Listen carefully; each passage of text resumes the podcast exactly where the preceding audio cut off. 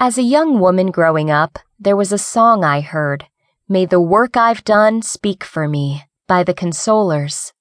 That song came back to my mind because it gives some defining worth to who I be. One verse says, When I'm resting in my grave and nothing else can be said, may the work I've done speak for me. What will your works say about you? Have you made the decision to be a productive citizen who reaches out to others and is a blessing? Or will the works be negative and you just think about me, myself, and I? The decision is yours to choose. Right or wrong, saint or sinner, negative or positive.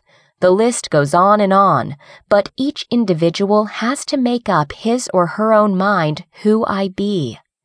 Our Lord and Savior wants us to seek Him and His guidance because outside of God, we will never be complete, and the who I be will be less than what God created us for. We were made to give God glory and to bring glory to Him. If we are to be confident and live a life of peace, we have to make a decision to identify who I be. Every day we are getting closer to the return of Christ, and it would be really sad to not have lived and only existed in this life. The search for fulfillment will always leave a void in our lives if we never learn to be content. Contentment comes with confidence, walking by faith, and looking to God for guidance.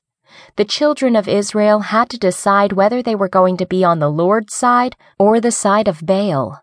We also have to choose to change our mindsets. So as a man thinks, so he is.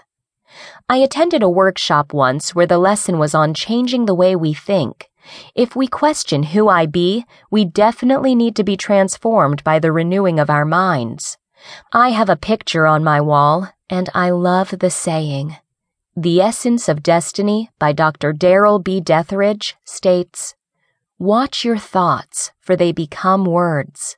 Choose your words, for they become actions. Understand your actions, for they become habits. Study your habits, for they will become your character. Develop your character, for it becomes your destiny. So make the decision of who I be. May God bless each of you.